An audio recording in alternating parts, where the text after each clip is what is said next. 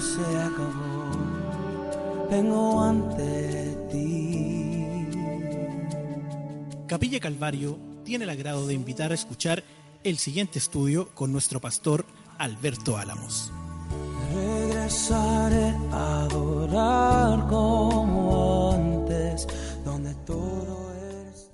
Les invito esta mañana a abrir sus Biblias, por favor, en el libro de Levítico, capítulo 18. Continuamos esta mañana estudiando este maravilloso libro donde hay una serie de leyes y principios que Dios establece aquí tanto a su pueblo, al pueblo de Israel, pero también esto es un principio que no cambia. Este es un principio también que va claramente enseñado a la iglesia del Señor. Como ya mirábamos entonces los primeros 17 capítulos del libro de Levítico que hemos venido estudiando, habla acerca de las leyes, acerca de las leyes sobre la pureza ceremonial, ¿recuerda? Donde ahí el Señor le enseña al pueblo de Israel, donde Dios le habla al pueblo de Israel, le da los mandamientos a Israel, exclusivamente es para la expiación del pecado del sacerdote, luego la expiación del pecado del pueblo por medio de los sacrificios que el pueblo tenía que hacer. Por lo tanto, el pueblo entonces tenía la maravillosa oportunidad de poder experimentar la alegría, el gozo de haber sido perdonado de todos sus pecados. Cuando el pueblo tenía la convicción de haber sido perdonado de sus pecados, cuando el pueblo tenía, a través de estos ejemplos simbólicos, cuando el pueblo tenía la convicción de que sus pecados no solo habían sido perdonados por medio de sacrificios expiatorios, sino cuando el pueblo tenía la convicción de que sus pecados habían sido olvidados por Dios, como muy bien lo expresa el Salmo 103.12. El Salmo 103.12 dice lo siguiente: cuanto está lejos el oriente del occidente, hizo alejar de nosotros nuestras rebeliones. Entonces, cuando el pueblo tenía la convicción de que sus pecados no solo habían sido perdonados, sino olvidados por Dios, esto creaba un ambiente de alegría, de gozo. El pueblo estaba contento, feliz, gozoso. Ellos vivían una paz interior increíble y que se manifestaba en la comunión, en el partimiento del pan, con las familias, qué sé yo. Se formaba un ambiente grato cuando ellos tenían conocimiento de que Dios no solo les había perdonado, sino que Dios también se había olvidado de sus pecados. Ahora, nosotros miramos y vemos que el propósito de los mandamientos era, que Dios le había dado al pueblo, era que el pueblo debía no solo guardarlo y tenerlo como un concepto, sino debía obedecerlo. El pueblo debía obedecer los mandamientos que Dios les había dado. Ahora, a partir del capítulo 18, desde el capítulo 18 de Levítico hasta el capítulo 20, nosotros vamos a ver aquí que Dios va a aplicar los 10 mandamientos que había entregado anteriormente, pero Dios va a explicar aquí cómo se debe aplicar estos mandamientos a la vida práctica, a la vida cotidiana. Es decir, que el Señor le había enseñado anteriormente al pueblo la teoría de los mandamientos. Pero ahora el Señor les va a enseñar del capítulo 18 al capítulo 20 de qué manera el pueblo debía aplicar específicamente este mandamiento. Aquí en el capítulo 18 se va a referir claramente a que el pueblo de Israel debía aplicar y obedecer este mandamiento que Dios hablaba aquí cuando Dios le dice al pueblo de Israel: no cometerás adulterio.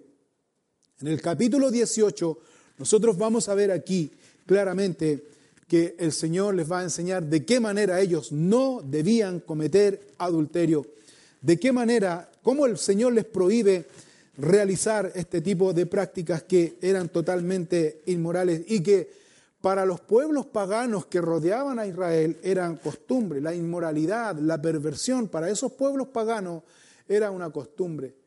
Y Dios les va a prohibir al pueblo, a su pueblo, al pueblo de Israel, al cual Él rescató con mano poderosa de Egipto, Dios les va a prohibir que ellos no podían caer en este tipo de prácticas inmorales. Es decir, cuando Dios le dice no cometerás adulterio, pues Dios aquí en el capítulo 18 les va a explicar de qué manera ellos no podían cometer ese tipo de cosas en detalle. Ahora, ¿cuál es la razón? ¿Por qué Dios les dice aquí con tanta explicación, con tanto detalle, ¿Cuál es el propósito que Dios tiene para el pueblo? ¿Por qué Dios no quiere que su pueblo caiga en este tipo de prácticas inmorales, en este tipo de perversiones? La razón la vemos también aquí en la Biblia, cómo Dios también se preocupa de que conozcamos, de que el pueblo de Israel conozca y nosotros también conozcamos la razón y el propósito de por qué estas restricciones, de por qué estas prohibiciones. Miremos por favor un momento ahí donde Dios señala esto. Dios dice claramente en Levítico capítulo 18, específicamente en el versículo 2, dice, habla a los hijos de Israel y diles, yo soy Jehová, vuestro Dios. En el mismo capítulo 18, pero en el versículo 4, dice, mis ordenanzas pondréis por obra, y mis estatutos guardaréis andando en ellos, yo, Jehová, vuestro Dios. En el mismo capítulo 18, versículo 5, por tanto, guardaréis mis estatutos y mis ordenanzas, los cuales, haciendo el hombre, vivirá en ellos, yo, Jehová. Y en el capítulo 20, por favor, en sus Biblias de Levítico, versículo 26, es como el final de estos tres capítulos en donde Dios se va a enfocar en estos mandamientos y le va a decir al pueblo que no debía cometer adulterio. Aquí está dando el propósito, ¿por qué razón? Capítulo 20, versículo 26, habéis pues de serme santos, porque yo Jehová soy santo y os he apartado de los pueblos para que seáis míos. ¿Cuál es la razón? ¿Cuál es el orden? Dios da estos mandamientos porque Él es nuestro Dios. Porque Él es nuestro Dios. Lo repite 3 veces. ¿Y cuál es la razón? ¿Cuál es el propósito de por qué Dios enseña explícitamente que el hombre y la mujer no debe cometer este tipo de cosas? Porque el Señor quiere un pueblo santo, separado del mundo, dedicado 100% a Dios. Hoy día nosotros vemos, hermanos, claramente que estamos viviendo en una época donde nada es absoluto. Hoy día la gente, muy suelto de cuerpo, pueden decir, y livianamente pueden decir, bueno, ¿y qué tanto? ¿Y quién pone las reglas? ¿Y qué tanto? ¿Y quién dice lo que es correcto o incorrecto? Con esto están diciendo y está diciendo la sociedad que no hay patrones de conducta, no hay fundamentos morales, porque los fundamentos morales han sido quebrantados totalmente. Dios levantó su iglesia en este tiempo, para que la iglesia sea un luminar, para que la iglesia sea la sal de la tierra. Pero cada vez que va pasando el tiempo, la iglesia no es ni luminar, ni la sal de la tierra. Porque la iglesia cada vez que va pasando el tiempo, el mismo Señor Jesucristo advirtió que cuando Él vuelva por segunda vez, Él hace la pregunta, ¿hallaré fe en la tierra? Porque la fe se va diluyendo, la fe se ha venido diluyendo durante este tiempo. Y por una razón muy simple, lamentablemente, la importancia, la urgencia que Dios tenía aquí de que su pueblo no se contaminara con costumbres inmorales, perversas de pueblos paganos, es el mismo principio que Dios tiene hoy día de la iglesia del Señor, su iglesia. El Señor quiere una iglesia santa, pura y sin mancha, una iglesia que no se pueda corromper, una iglesia que no caiga en la perversión, una iglesia que no caiga en la inmoralidad. Pero lamentablemente la iglesia, cada vez que va pasando el tiempo, como decía, ha perdido la fe, porque la fe viene por el oír, y el oír la palabra de Dios, y cuando no hay enseñanza de la palabra de Dios, la fe se va diluyendo. La fe se va diluyendo cuando no hay una clara enseñanza de la palabra de Dios, y no solo una clara enseñanza de la palabra, cuando no hay un entendimiento y una obediencia de la palabra de Dios, y una aplicación de la palabra de Dios en su vida práctica, cotidiana, la verdad es que la iglesia va perdiendo fuerza, la fe se va diluyendo. Por ejemplo, nosotros podemos ver hoy día que la palabra inmoralidad, la definición de la palabra inmoralidad es muy distinta. La definición que nosotros tenemos hoy día, de la palabra inmoralidad es muy distinta a años pasados, estoy hablando de los años 1800. La definición de la misma palabra inmoralidad a la definición de la palabra inmoralidad hoy día es muy distinto, conceptos muy distintos. Por ejemplo, si usted busca en un diccionario cualquiera, usted se puede dar cuenta, actualizado, se puede dar cuenta que la palabra inmoralidad hoy significa quebrantar las normas que la sociedad acepta como buenas y válidas. Inmoralidad, entonces, hoy día la definición que hay es que significa quebrantar las normas que la sociedad acepta como buenas y válida. La sociedad ha establecido una norma, entonces toda aquella persona que quebranta esa norma que estableció la sociedad, eso es inmoral. Uno podría decir que ambiguo, que superficial, que liviano. Cuando uno hace la comparación de la misma palabra, la misma definición de la palabra inmoralidad de los años 1800, la palabra inmoralidad de los años 1800 definía tal cual como inmoralidad significa quebrantar los mandamientos de Dios. Cambia. ¿Nota usted el cambio? 1800 decía, inmoralidad significa quebrantar los mandamientos de Dios. La palabra inmoralidad en este tiempo significa claramente quebrantar las normas que la sociedad puso. ¿Y qué es la sociedad? ¿Quién dirige la sociedad? La Biblia dice que el príncipe de la potestad del aire, el que gobierna hoy día sobre los hijos de desobediencia, ¿quién es? Satanás. Esa es la sociedad, ese es el gobierno. Por lo tanto, debemos nosotros prestar atención a lo que la Biblia nos enseña, a lo que la palabra de Dios nos enseña. Por esa razón, Dios fue muy claro en dar estas normas al pueblo de Israel. Yo soy Jehová, vuestro Dios. Yo soy Dios. Yo soy Jehová, vuestro Dios, porque yo, Jehová, soy santo. Está hablando de un absoluto, no de algo relativo, de un absoluto. Hermanos, quiero llevarlo a la siguiente reflexión. Cuando Dios dice aquí, yo soy Jehová, eso no solamente implica una ordenanza al pueblo de Israel. Es decir, que Dios no solamente le está diciendo al pueblo de Israel, yo soy tu Dios, no. Cuando dice yo soy Jehová, está implicando que Él es Dios de todo el universo. De todo el universo, del planeta, de su vida, de mi vida. Porque, hermanos, usted cree que si yo le muestro este celular a usted. Y yo le digo, ¿sabe qué, hermanos? Mire, caminando por la calle me di cuenta que hubo una explosión. Y producto de esa explosión que hubo, que yo no sé qué fue, salió este celular. Y me lo encontré. ¿Cuál va a ser su pensamiento? Al pastor parece que ya se le fueron las ovejitas para el campo. Y no se le fue de a una, sino que se fueron varias.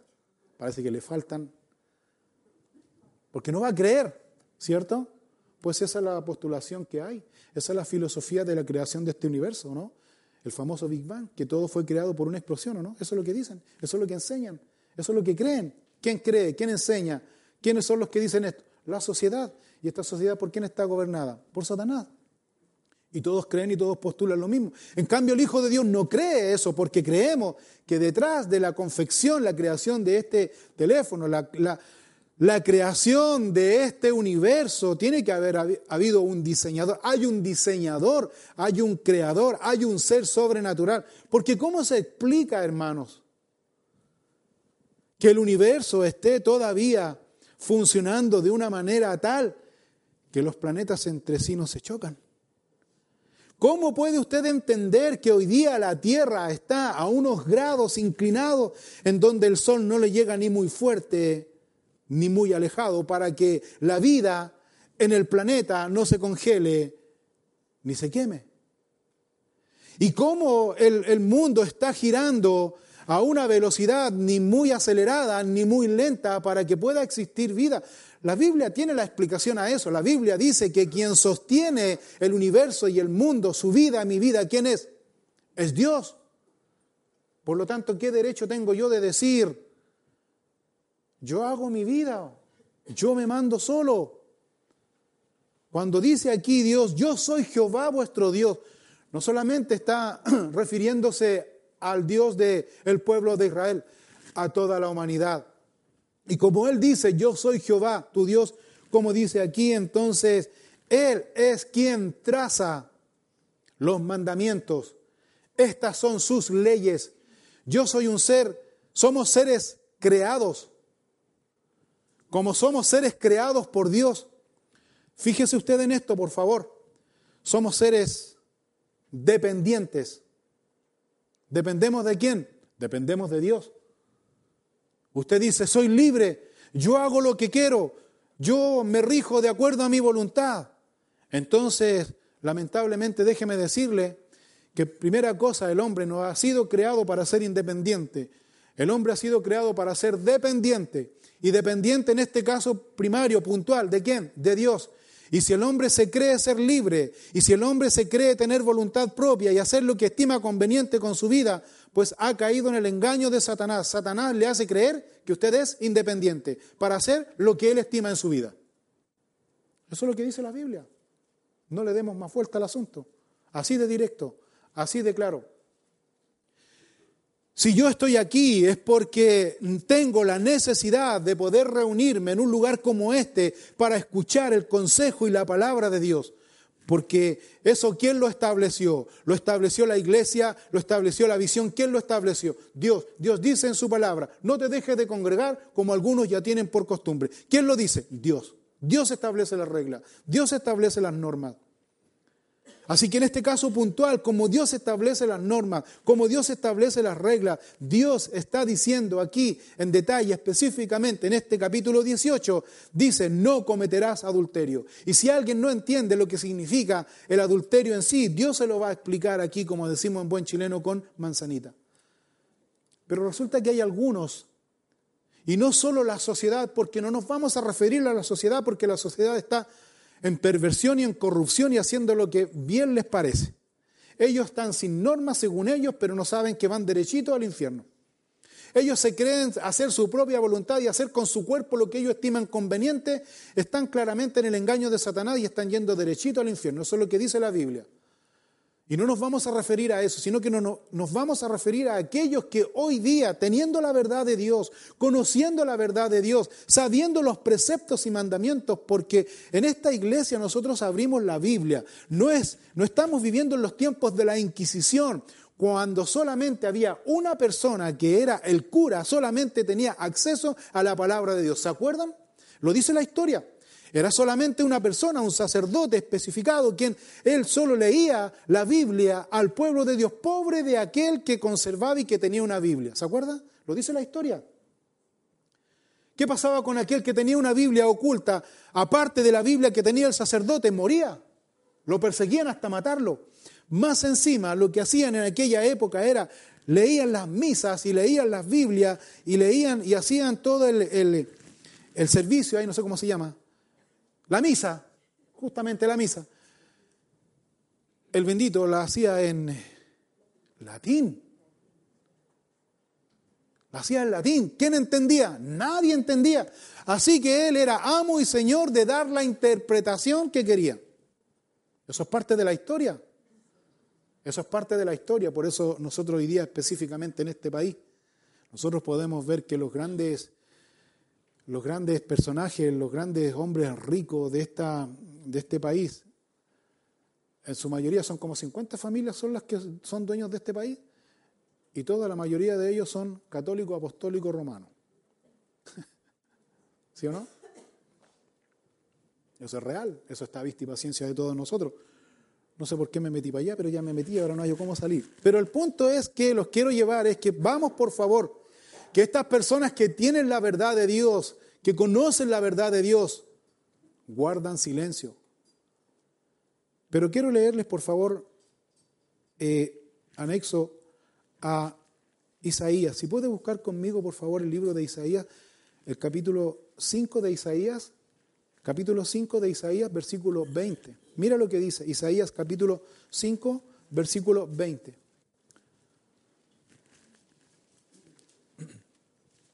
La Biblia dice, hay de los que a lo malo dicen bueno y a lo bueno malo, que hacen de la luz tiniebla y de las tinieblas luz, que ponen lo amargo por dulce y lo dulce por amargo.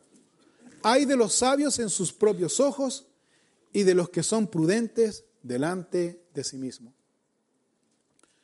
La Biblia dice en los mandamientos que Él condena, Dios dice, no cometerás adulterio. Pero el adulterio ha estado a vista y paciencia en la sociedad corrupta y perversa. Pero Dios aquí le está hablando ¿a quién? A su pueblo. El principio y la orden y el mandamiento es a su pueblo. Por lo tanto, el ay. Ay significa juicio de Dios a la tierra. Juicio sobre esa persona en particular. Juicio sobre aquellos que de lo malo dicen, no, si esto no es tan malo. Si esto es bueno, si esto va aparte de la sociedad. Pero si eso se usa en la sociedad. No sea pastor tan retrógrado. No sea pastor tan a la antigua. Prefiero ser a la antigua e irme al cielo que ser moderno e irme al infierno. Ay de aquellos que a lo malo dicen bueno y a lo bueno malo, que hacen de la luz tinieblas y de las tinieblas luz, que ponen lo amargo por dulce y lo dulce por amargo. Ay de los sabios en sus propios ojos y de los que son prudentes delante de sí mismos. ¿Sabe por qué esta sociedad? Si tú miras el Antiguo Testamento te vas a dar cuenta que todos los pueblos juzgados por Dios, específicamente los pueblos, específicamente el mundo antes del diluvio, ¿por qué fue juzgado por Dios? Porque la maldad del hombre llegó al colmo de Dios y la perversión era terrible en aquel tiempo. La inmoralidad había llegado al trono de Dios y Dios decidió juzgar. ¿A quién? Al mundo entero, al mundo entero. Dios juzgó a Sodoma y a Gomorra. ¿Por qué razón? Por su perversión y por su inmoralidad, por su decadencia. El Imperio Romano, uno de los imperios más grandes que haya existido en el hombre, que duró 1500 años, ¿no? ¿Cuánto duró? Harto años. 500, le puse mucho. 1500, gracias. 1500 años. ¿Por qué fue su decadencia? Por la inmoralidad y perversión sexual. El Imperio Romano. Entonces, el mundo está en decadencia, la sociedad hoy día está en decadencia en cuanto a la perversión de tipo sexual. Por esa razón Dios dice al pueblo de Israel y Dios dice a la iglesia, a su iglesia, no cometerás adulterio.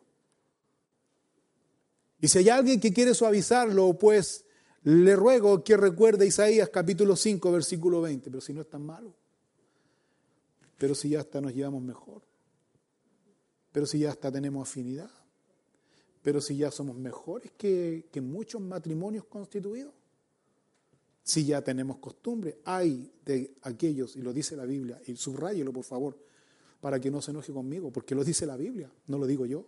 Ay de aquellos que dicen, ¿y qué tanto? ¿Quién dice lo que es correcto e incorrecto? ¿Qué patrones, qué normas tenemos? Tenemos una norma. Si tú quieres vivir bajo tus preceptos, si tú quieres vivir bajo tus normas, está bien. Entonces crea tu propio sistema solar, crea tu propio sistema y anda a vivir solo a un planeta. Que de hecho que hay una religión que dice que si tú eres fiel aquí, no sé, tú tienes tu propio planeta. Tú tienes tu propio planeta, dice. Ahí está, hasta con música se los dije. Entonces, es importante, hermanos, que nosotros podamos volver a los inicios, al comienzo. ¿Qué es lo que dice la Biblia? Esto dice la Biblia. Le caiga bien, le caiga mal, es lo que dice la palabra de Dios. Yo no puedo ajustar la palabra de Dios a mis costumbres, a mis deseos. Por eso a mí me encanta esta iglesia, no porque sea el pastor de esta iglesia.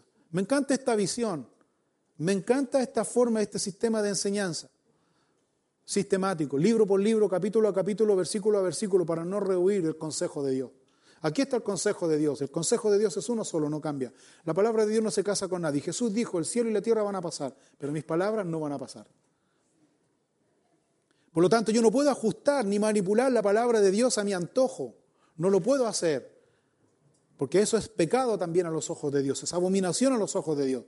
Por lo tanto, ¿quién se tiene que ajustar? Yo me tengo que ajustar a lo que el Señor dice. Yo tengo que obedecer. Si tengo que cambiar algo, Dios, ayúdame a cambiar algo. Ayúdame a cambiar mi vida. Dios, esto es lo que, en esto estoy fallando, Dios. Y esta es la explicación en detalle que Dios va a dar aquí en Éxodo capítulo 18. Por favor, volvamos al capítulo 18 en el versículo 1. Dios le habla aquí a Moisés lo siguiente. Dice, capítulo 18, versículo 1, dice... Habló Jehová a Moisés diciendo, habla a los hijos de Israel y diles, yo soy Jehová vuestro Dios.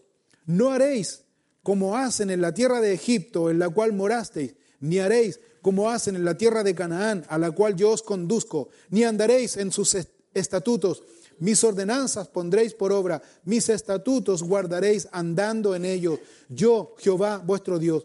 Por tanto, guardaréis mis estatutos y mis ordenanzas, los cuales, haciendo el hombre, vivirá en ellos. Yo, Jehová. En primer lugar, nosotros vemos aquí en estos 5 primeros versículos que Dios habla en primera persona. Número 1, Dios habla en primera persona. ¿A quién Dios le habla? ¿A quién Dios le da el mandamiento? Al siervo, a quien Él llamó, a quien Él capacitó por 40 años en el desierto, que fue Moisés. Dios le habla a esa persona. Dios no se salta los pasos normales que Él mismo trazó. Dios no le habla ni a Aarón. Dios no le habla a Coré. Dios no le habla a no sé a quién, a Juanito de los Palotes que existían. Dios no se salta los pasos. Dios le habla a la persona a quien Él llamó, a quien Él destinó. ¿Quién es Moisés? Es muy importante entender ese detalle.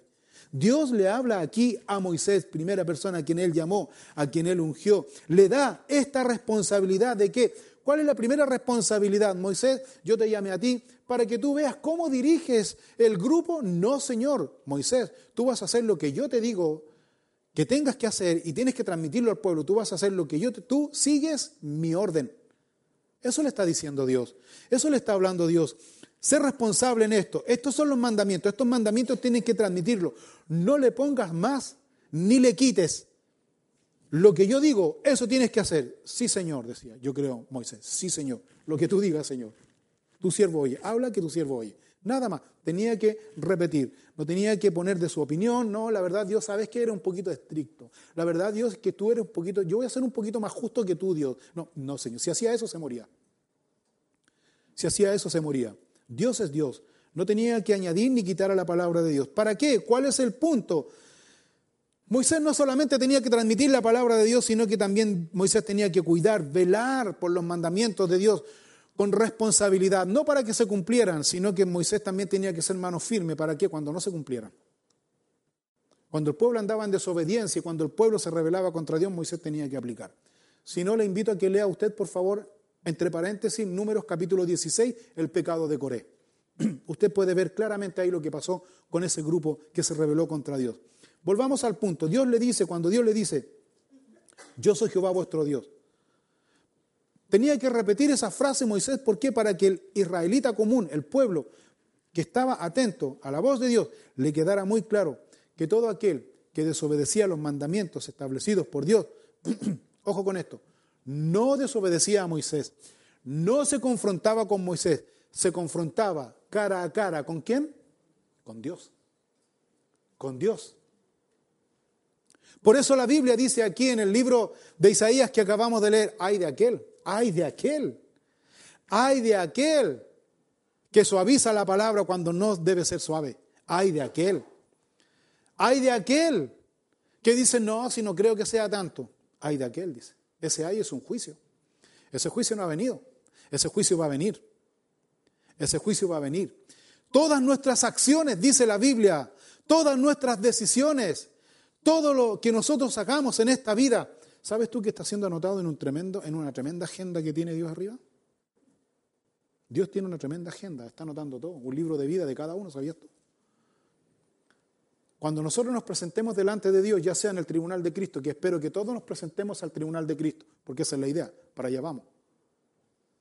Y todos aquellos que ojalá ninguno aquí llegue al tribunal, al juicio del trono blanco, pero tanto en el tribunal de Cristo, como en el juicio del trono blanco, esos libros van a ser abiertos.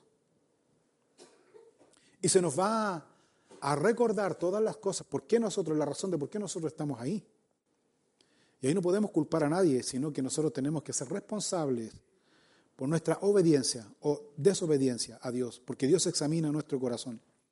Pero Dios le está diciendo esto en este sentido al pueblo de Israel a través de Moisés. Dios liberó al pueblo de Israel de un pueblo pagano, idólatra, de un pueblo inmoral. Y en ese sentido Dios le dice a Israel, no sigas el ejemplo de inmoralidad de Egipto. Tampoco sigas el ejemplo, como le dice aquí, no sigas el ejemplo tampoco de la perversión de los cananeos, porque una de las razones por las cuales Dios sacó a todos los cananitas de ese lugar y se los dio a Israel por la perversión que había también en Canaán. Dios le dice, no sigan en ninguno de esas dos líneas, de esas dos costumbres. De la misma manera, hermanos y hermanas, Si nosotros podemos tomar una aplicación práctica de la misma manera, hoy Dios nos enseña por medio de su palabra que como hijos de Dios, que hemos hecho nuestra decisión por Cristo como hijos de Dios, no podemos ni debemos contaminarnos con el mundo ni con sus prácticas inmorales, sino que aquí, como dice el Señor, como Israel, debemos andar en sus caminos. Dios le dice al pueblo de Israel en el versículo 4 de de Levítico 18, mis ordenanzas pondréis, ¿por qué? Dice por obra. No tienes que guardarlo en un concepto en tu mente, en tu corazón, recordando, el Señor dice, porque hay algunos que dicen, Dios sabe que si usted, pastor, usted me pregunta el Salmo 91, me lo sé de memoria, se lo puedo recitar, pero ¿usted lo vive? ¿Usted lo cree? ¿Lo aplica a su vida? Porque nosotros conocemos muchas porciones de las Escrituras de niños y las memorizamos, pero no creemos en ellas. No sirve de nada memorizarla, por eso dice, mis ordenanzas pondréis por obra, mis estatutos guardaréis. ¿Y qué dice aquí? Andando en ellos, aplicándolos en el diario vivir. Andando en ellos significa aplicándolos en el diario vivir. ¿Y por qué razón? Aquí termina diciendo, yo, Jehová, vuestro Dios. Por tanto, guardaréis mis estatutos, mis ordenanzas, los cuales haciendo el hombre, ya da una promesa, vivirá. Si tú haces eso, si tú no solo memorizas, sino que lo aplicas y crees, tu fe va a aumentar. Cuando tu fe aumente, tu relación personal con Dios aumente, tú vas a vivir más, tú vas a ser prosperado. Acompáñenme, por favor, al Salmo 1. Leamos el Salmo 1. Leamos aquí el Salmo 1, fundamentando lo que Dios nos está diciendo aquí como una aplicación práctica. Salmo 1, versículo 1, dice así: bienaventurado el varón que no anduvo en consejo de malos, ni estuvo en camino de pecadores, ni en silla de escarnecedores se ha sentado, sino que en la ley de Jehová está su delicia, y en su ley medita de día y de noche. Será como árbol plantado junto a corrientes de aguas, que da su fruto en su tiempo, y su hoja no cae, y todo lo que hace prosperará. Hace poco tiempo atrás el Fabián me mostró una foto de un paseo que fue a dar a él allá a la cordillera. Caminó, que ahora no se puede ni levantar, no puede ni caminar, pero caminó, dice, caminó hartos kilómetros. Yo saco una foto a un árbol que estaba botado, caído. Le llamó la atención y le sacó la foto al árbol, porque ese árbol, frondoso, grande, tremendo, pero estaba caído. Se dio cuenta que no tenía raíz. ¿Y por qué cayó ese árbol? Porque como está cerca de la cordillera, se llena de nieve y todo el follaje se carga de nieve ese árbol, no soporta el peso, por tanto se cae. ¿Qué habría pasado si ese árbol, su raíz es profunda y su raíz es extensa? No se cae. Para que entienda la ilustración gráfica, Dios dice aquí, todo hombre, toda persona que no anduvo en consejo de malos, que sigue los preceptos de Dios, que medita en la ley de Jehová y cree en ella y la aplica en su vida, aunque eso no sea costumbre de personas que están a su alrededor, aunque eso no sea costumbre de las personas religiosas las cuales se rodea, porque eso es muy importante entender. Hay personas religiosas que te saben la Biblia de Génesis a Apocalipsis, pero son las personas más corruptas y perversas porque en sus vidas dicen todo lo contrario. Sus vidas hablan todo lo contrario. Pues aquí el Señor está hablando al corazón, al individuo, a la persona. Y le está diciendo, hermanos, dice, o hijo mío, como quieras tú, la relación que Dios te habla a ti. Tú eres bienaventurado y tú eres dichoso porque tú te apartas de los consejos de los malos. Porque tú no estás en la silla de los burladores ni de los pecadores, sino que tú todos los días mantienes constantemente esta meditación, esta lectura, y te mantienes en la oración y en la meditación de la palabra de Dios, y ahí está tu delicia porque tú crees en Él y tú tienes paz en tu corazón y tú meditas en su ley, meditas, ¿de cuánto dice? De día y de noche. No dice aquí solo los miércoles y los domingos cuando se reúnen aquí en un lugar como este, de día y de noche, todos los días. Y si tú haces eso constantemente, ¿cuál es la promesa? Vas a ser como un árbol plantado junto a corrientes de aguas que da su fruto en su tiempo, su hoja no cae y todo lo que hace prosperará. Hermanos, hoy día estamos viviendo en una decadencia espiritual en la iglesia del Señor por una razón muy simple, que tenemos que cambiar eso. ¿Cuál? No creemos en la palabra de Dios, no somos constantes en la comunión personal con Dios. Solamente hemos caído lo que mucha gente ha caído, viviendo una religión y no una relación personal con Dios. Nos sorprendemos y nos admiramos cuando Dios nos habla cara a cara y cuando Dios nos confronta y nos sorprendemos y nos admiramos de que Dios me habló, Dios habló a mi corazón.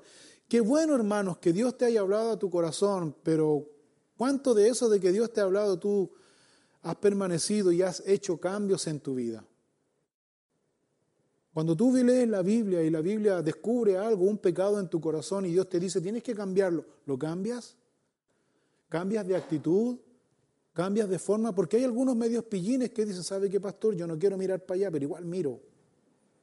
¿Sabe qué, pastor? Lo que pasa es que yo no puedo conversar con personas, pero con esta persona en particular, pero igual converso, es como que se me pone, como que... Y ahí viene el coleflecha, y ahí ponen al coleflecha, que el coleflecha como que me lo pone... No, tranquilo, tú tienes autonomía, tú tienes poder de Dios en tu vida. Tú puedes decidir. Lo que pasa es que muchas veces nosotros nos decidimos y seamos muy honestos, como dice la Biblia, Santiago capítulo 1. ¿Qué dice Santiago capítulo 1? Dice que ninguno... diga que es tentado por Dios, porque Dios no tienta a nadie, sino que cada uno es seducido y es atraído. ¿Por qué? Por la corrupción y el pecado que ya está en su corazón y que no quiere soltar. Si es el problema. Hay situaciones, hermanos, en las cuales, como Dios le dice al pueblo de Israel, no te juntes con este y no te juntes con este, porque si te juntas con este y con este pueblo, vas a caer en la perfección. Ok, el pueblo de Israel le obedeció a Dios. Conociendo la historia del pueblo de Israel, ¿le obedeció a Dios? No lo obedeció. Pero Dios le dijo, no lo obedeció. Bueno, Israel, ¿sabe quién representa en la Biblia? A nosotros, los que conocemos de Dios. Israel nos representa a nosotros. Dios nos habla, Dios nos dice, no te vayas por ahí, nos vamos por ahí. Porque nuestra naturaleza pecaminosa es siempre tener la tendencia al mal. Somos soberbios, somos orgullosos, pero hermanos, no debemos caer en el error que muchos caen. Y quiero ser súper bíblico en esto. No debemos caer ni podemos caer en lo que el cristiano de este tiempo dice. No me mires a mí. No me mires a mí. No mires mi conducta. No te fijes en mí. Fija tus ojos en Cristo. Fácil. ¿Sabe por qué es fácil? Porque cuando yo digo, no me mires a mí, eso inconscientemente me está dando la posibilidad de seguir pecando, de seguir en mi hipocresía, de seguir en mi ira, de seguir en mi rabia, de seguir en mi envidia, de seguir en mi ambición, ¿sí o no? ¿Qué dijo el apóstol Pablo? Sed imitadores, ¿de qué dijo? ¿De qué? Sed imitadores de mí, así como yo de Cristo, ¿o no? La primera iglesia del Señor hacía que la gente pusiera sus ojos en ¿quién? En ellos, estos cristianos firmes. Y murieron por su fe. Tú puedes decirle a una persona, ¿sabes qué? Imita mi conducta, imita mi fe, esa devoción que yo tengo con Dios. Imita eso de mí. No, pero es que eso, pastor, la verdad es que eso ya es estar a otro nivel. ¿Y por qué no? Somos cristianos. Somos luz del mundo. Somos la sal de la tierra. ¿En qué se ve? ¿En qué se manifiesta? ¿Solo en concepto, en teoría? Estamos borrando con el codo lo que escribimos con la mano. Eso es lo que estamos haciendo. Estamos diciendo, somos la luz del mundo, somos la sal de la tierra y tenemos que hacer, pero sabe que no te fijes en mí porque yo soy imperfecto. Entonces, ¿dónde está el cambio que Dios puede hacer en tu vida? No te fijes en mí, a mí me falta mucho. Sí, en eso estamos de acuerdo. Si estamos de acuerdo, quiero dejar súper claro este punto. No somos perfectos, pero ojo. ¿Qué dice la Biblia? Estamos en el camino de la perfección. Cuando yo digo, no te fijes en mí, estoy diciendo, ¿sabe qué? Déjame pecar un poquito más, no me acoses, quiero seguir pecando. Eso es lo que estamos diciendo en otras palabras. Eso es pecado a los ojos de Dios.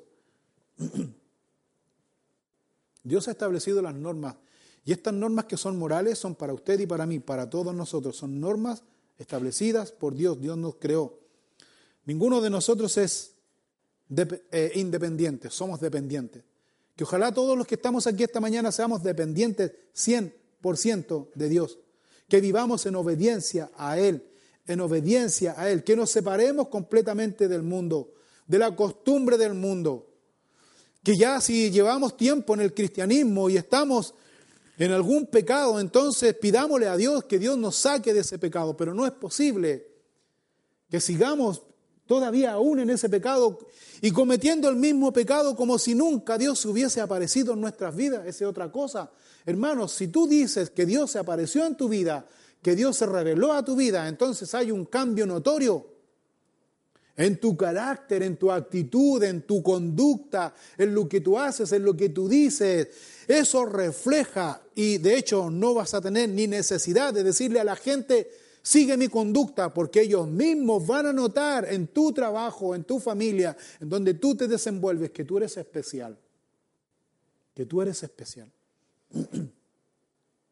Una vez, me acuerdo yo de una historia que escuché, una anécdota que escuché del doctor Billy Graham, que ahora ya está con el Señor. Un tremendo predicador, ¿se acuerdan? Un tremendo predicador, un hombre que algunos le atribuyen que no, que tuvo, da lo mismo. Pero fue un hombre de Dios. Para mí, en lo personal, fue un hombre de Dios. A ese hombre, como tenía relaciones con personas del gobierno, lo invitaron un día a jugar golf y le tocó pareja con un tremendo hombre millonario, de alta alcurnia, corrupto, anticristiano, esa es la palabra, anticristiano, nada que ver con lo evangélico, en su ley. Le tocó hacer pareja con Billy Graham. A la hora después que estaba, ese hombre dijo, ¿sabe qué? Yo no puedo, la verdad, dijo, yo con este hombre, dijo, con Billy Graham, dijo, yo no puedo seguir jugando con él. Por favor, cámbieme de pareja al organizador, cámbieme, póngame otra persona, pero no me ponga este caballero. Entonces la persona le llamó la atención y le dijo, ¿pero por qué quiere cambiarse? ¿Qué le dijo? No, es que ese es el problema. No me dijo nada. No me dijo absolutamente nada. Pero es una persona muy correcta. Llega a molestar de ser tan correcto. Me molesta. Se reflejó al tiro que él era incorrecto. Se reflejó al tiro en la actitud. No dijo nada. Pero en su actitud, en su conducta, en su proceder, en su corrección, está diciendo todo. Que llega a molestar. Que ojalá estas fiestas patrias seamos realmente la luz del mundo y la sal de la tierra. Ahí donde nos invitan. Ahí donde podamos estar compartiendo. Ahí donde estemos compartiendo mano a mano con las personas. Esa es la razón. El Señor ha dejado estatutos, preceptos, mandamientos. Este principio fue enseñado también, este mismo principio, fue enseñado también a través de las cartas del apóstol Pablo. Acompáñenme por favor en el Nuevo Testamento. Primera de Tesalonicenses, capítulo 4, versículo 2.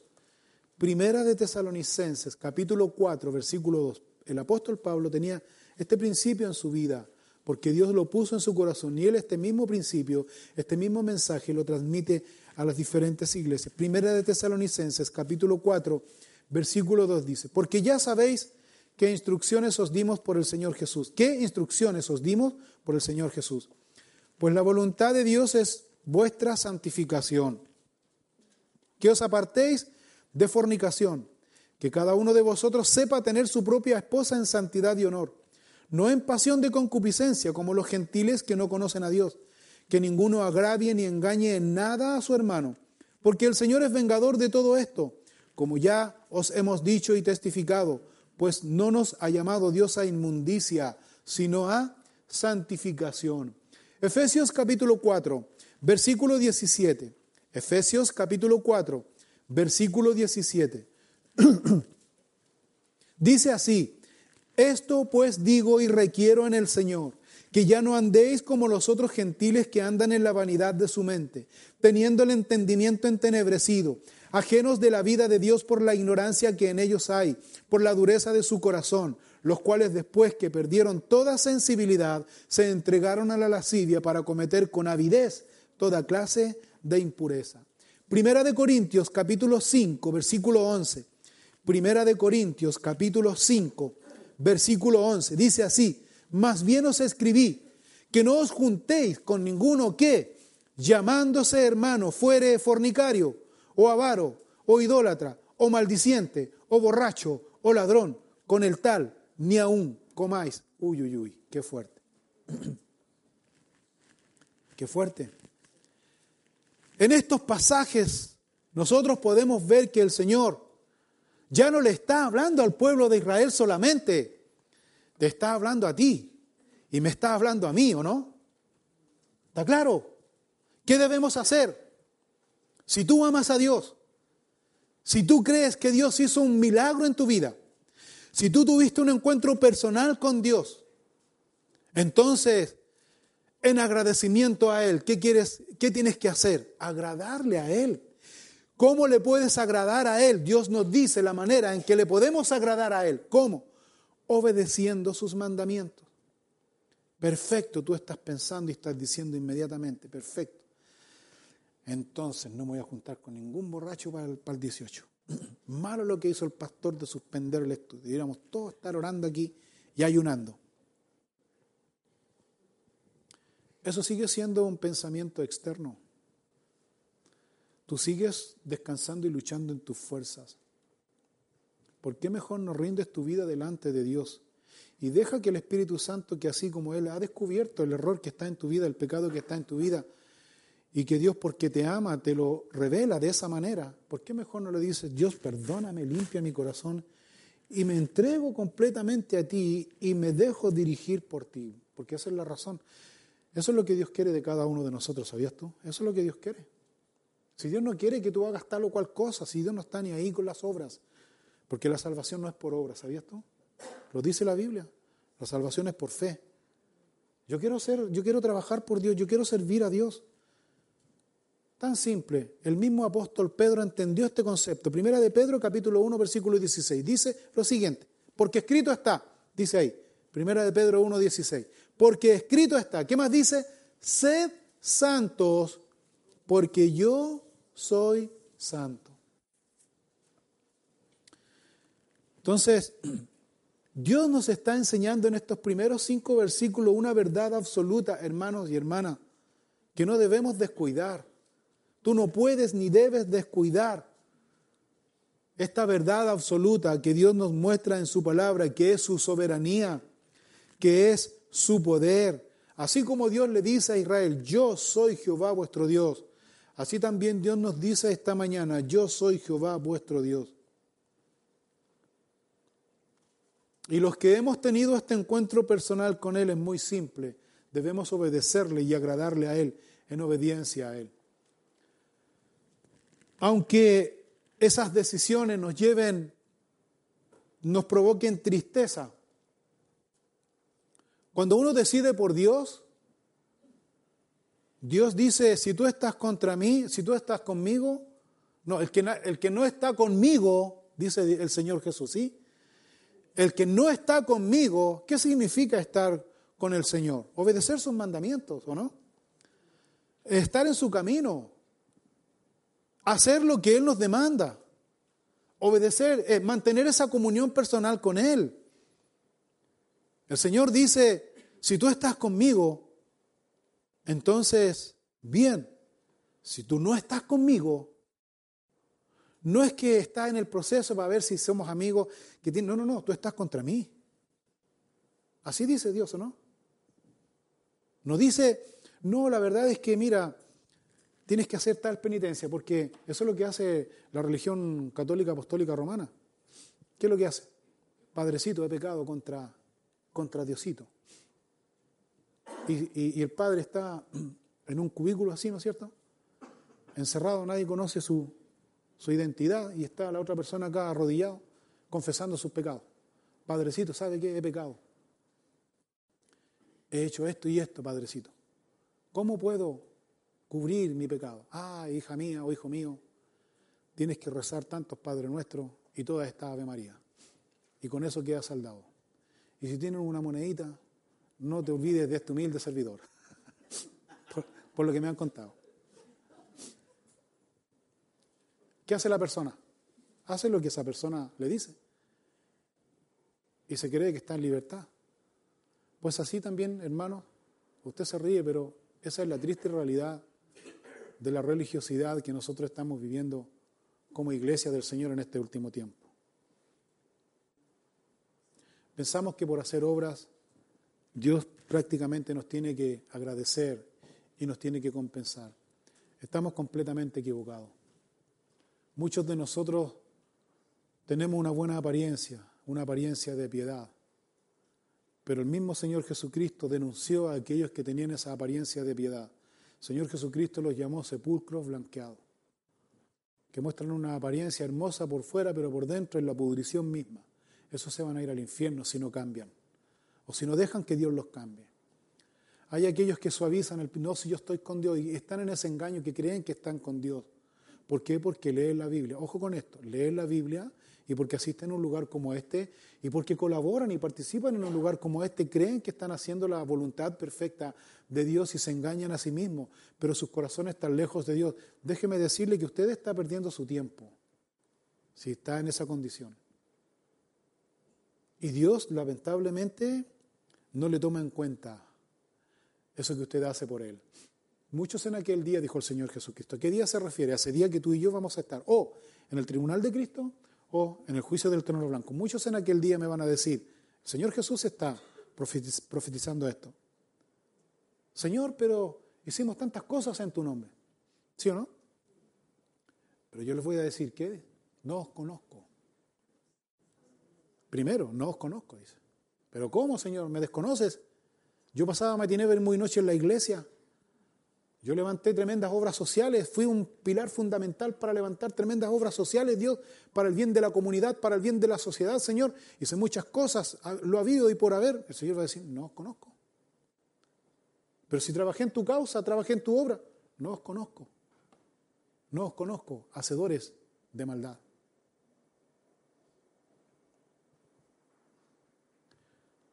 Porque ¿qué mira Dios?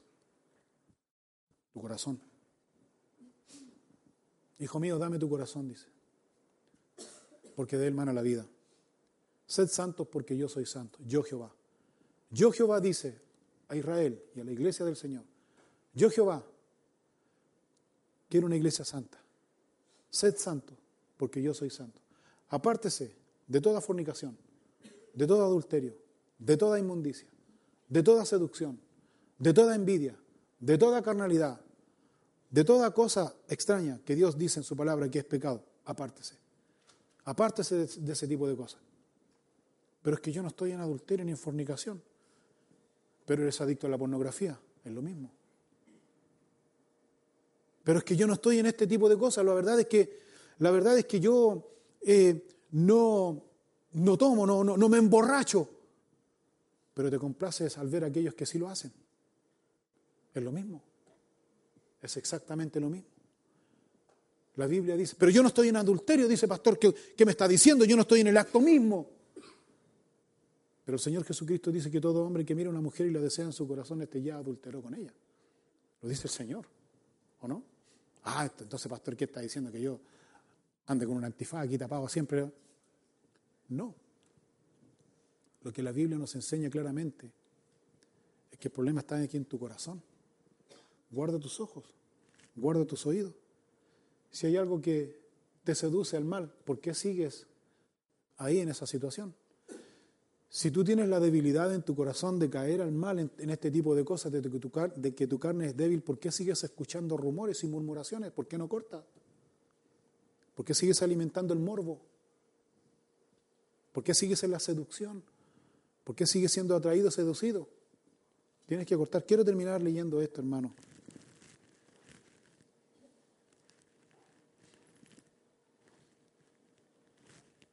Primera de Juan capítulo 2. Primera de Juan capítulo 2. Primera de Juan capítulo 2 versículo 15. Dice así: No améis al mundo, ni las cosas que están en el mundo. Si alguno ama al mundo, el amor del Padre no está en él. Porque todo lo que hay en el mundo, 1, los deseos de la carne, 2, los deseos de los ojos, 3, la vanagloria de la vida no proviene del Padre, sino del mundo. Y el mundo pasa y sus deseos, pero el que hace la voluntad de Dios permanece para siempre. Hermanos, para concluir, el Señor Jesucristo, en su calidad de hombre, en su calidad de ser humano, Él fue tentado en estas 3 áreas que aquí Juan está advirtiendo a la iglesia y a nosotros. deseo de los ojos, el deseo de la carne y la vanagloria de la vida. El Señor Jesucristo supo humanamente, no en su calidad de Dios, dejándonos ejemplo a nosotros, humanamente supo enfrentar estas tres áreas de la que el hombre y la mujer luchamos todos los días. Si quieres leer en detalle en tu casa y meditar en esto, y se los voy a dejar como tarea para el 18, que lean por favor en sus casas, mediten todo el capítulo 4 de Mateo. Capítulo 4 de Mateo, medítelo, léalo en detalle y va a ver usted que el Señor Jesucristo enfrentó a Satanás mismo, el príncipe de la potestad del aire, el espíritu que hoy día opera sobre los hijos de desobediencia en estas tres áreas y más. El Señor Jesucristo lo enfrentó. Y no lo enfrentó en su calidad de Dios. No sacó su varita mágica como Harry Potter le dijo, chasanas. No. ¿Sabe cómo lo enfrentó? Con una herramienta, con un arma espiritual que tú y yo tenemos a nuestra disposición, que es la Biblia, ¿o no? Porque las tres veces el Señor Jesucristo le dijo, escrito está. Eso es para aplicación a su vida. ¿Y por qué el Señor Jesucristo se defendió de esa manera? Escrito está. Y el Señor Jesucristo no tenía una Biblia ni de bolsillo, ni de estudio, ni una Biblia actualizada, ni con lenguaje sencillo, ni con versión 1960. El Señor Jesucristo guardaba la palabra, ¿dónde? En su mente y en su corazón. Porque es su palabra. Dejándonos precepto a nosotros, para que de esa misma manera tú y yo podamos también enfrentarnos. Y en conclusión, llevo como 3 veces, pero esta es la última. Hermanos, la ira de Dios viene. La ira de Dios viene a esta tierra. Créalo o no, ese no es el punto, pero viene. Viene. Y dice la Escritura, textualmente, pues mucho más estando ya justificados en su sangre, por él seremos salvos de ¿qué dice? De la ira. Porque si siendo enemigos fuimos reconciliados con Dios por la muerte de su Hijo, mucho más, estando reconciliados, seremos salvos por su vida. ¿Tienes la convicción de ser salvo tú esta mañana? Le invito a que se ponga de pie, por favor. ¿Tiene usted la seguridad y convicción de que usted es salvo esta mañana? Porque aquí dice la Biblia. La Biblia dice textualmente aquí, estando ya justificados en su sangre. Yo hice mi decisión por Cristo. Yo le dije, Señor, aquí está mi vida, aquí está mi corazón. Señor, perdóname de todos mis pecados. El Señor me perdonó y el Señor se olvidó de todos mis pecados. Y creo en Él. Por esa razón el Señor va a venir a buscar a su iglesia y Él nos va a resguardar, Él nos va a cuidar. Porque el Señor va a venir a buscar a su iglesia como lo hablábamos el domingo pasado. Él va a venir a buscar a su iglesia. Cuando el Señor tenga a su iglesia ya cubierta, guardada, cuidada en el reino de los cielos, en el cielo con el Señor, aquí en esta tierra se va a desatar. Esto lo que estamos viendo ahora no es nada para lo que va a suceder aquí en este mundo y en esta tierra. La ira de Dios, la ira de Dios. Cuando hay personas que dicen, escuché esto y que le encontré mucho sentido. Cuando hay personas que dicen, bueno, usted no es quien para juzgarme. Sí, aquí no hay ninguno apto para juzgar. Solo Dios me juzga. ¿Sabe qué? Que ojalá Dios no te juzgue. Porque si Dios te juzga, cuando Dios te juzgue, no va a ser para que tú puedas enmendar tu error, sino que va a ser para sentenciarte eternamente al infierno eterno. Ese es el punto. Dios te quiere salvar de su ira. Dios te quiere salvar de esa ira que viene ya. Con todo el conocimiento que tú tienes de Dios, pero no haces ni vives, entonces tú eres un hipócrita. Y se lo digo mirando a los ojos a cada uno de ustedes. Usted sabe. Porque la Biblia nos confronta con nuestra realidad. Nos confronta con nuestra realidad. La palabra de Dios no se acomoda con nadie. Yo prefiero 1000 veces incomodarme con la palabra de Dios aquí en esta tierra que pasar eternamente incómodo ya donde no tenga ni una opción de nada. Yo prefiero que Dios me trate a mí ahora con dolor y me ayude y me cambie antes que ya no tenga opción cuando esté en el infierno. Porque ahí no va a haber vuelta atrás. Hermanos, no siga viviendo en esa vida de corrupción. Usted va a venir aquí a la comunión, a la cena del Señor. Vamos a celebrar la comunión, la Santa Cena, en donde recordamos el sacrificio de amor que Cristo hizo por nosotros. Si usted toma la cena del Señor indignamente, usted va a acarrear juicio y condenación para usted mismo, lo dice la Biblia. Pues ¿qué espera entonces para pedir a Dios esta mañana que nos perdone? Tal vez usted está sumido en un vicio y no puede salir, Tal vez usted está metido en una relación que a usted realmente le es pecado, le es una carga. Y usted sabe que es malo a los ojos de Dios y no sabe cómo hacerlo, pues Dios no lo va a rechazar. Si Dios no condena. Ahora Dios no condena. Dios le dijo a la mujer sorprendida en adulterio, mujer, ni yo te condeno, ¿cierto? Así le dijo. Él quiere que usted venga al arrepentimiento, que usted reconozca su condición y le diga, Dios, estoy en esta condición y no puedo salir. Dios, ayúdame. Dios, perdóname. Dios, me arrepiento. Dios, limpia mi corazón, ayúdame. Dios, perdóname. ¿Sabe lo que va a hacer? Dios te va a perdonar, porque Él está más entusiasmado que tú hacia Él en perdonarte, ¿sabías tú? Por eso Él provoca estas instancias de perdonarnos de todos nuestros pecados. ¿Por qué? Él es Jehová. Yo soy Jehová. ¿Qué dices? ¿Estás a favor de Dios o en contra de Dios? Usted tiene que ver esta mañana. Oramos.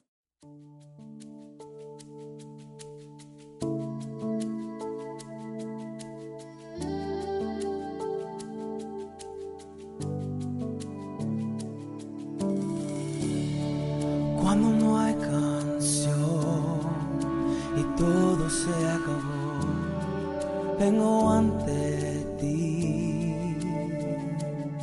Si necesitas oración, escríbenos a oracion@capillafm.cl.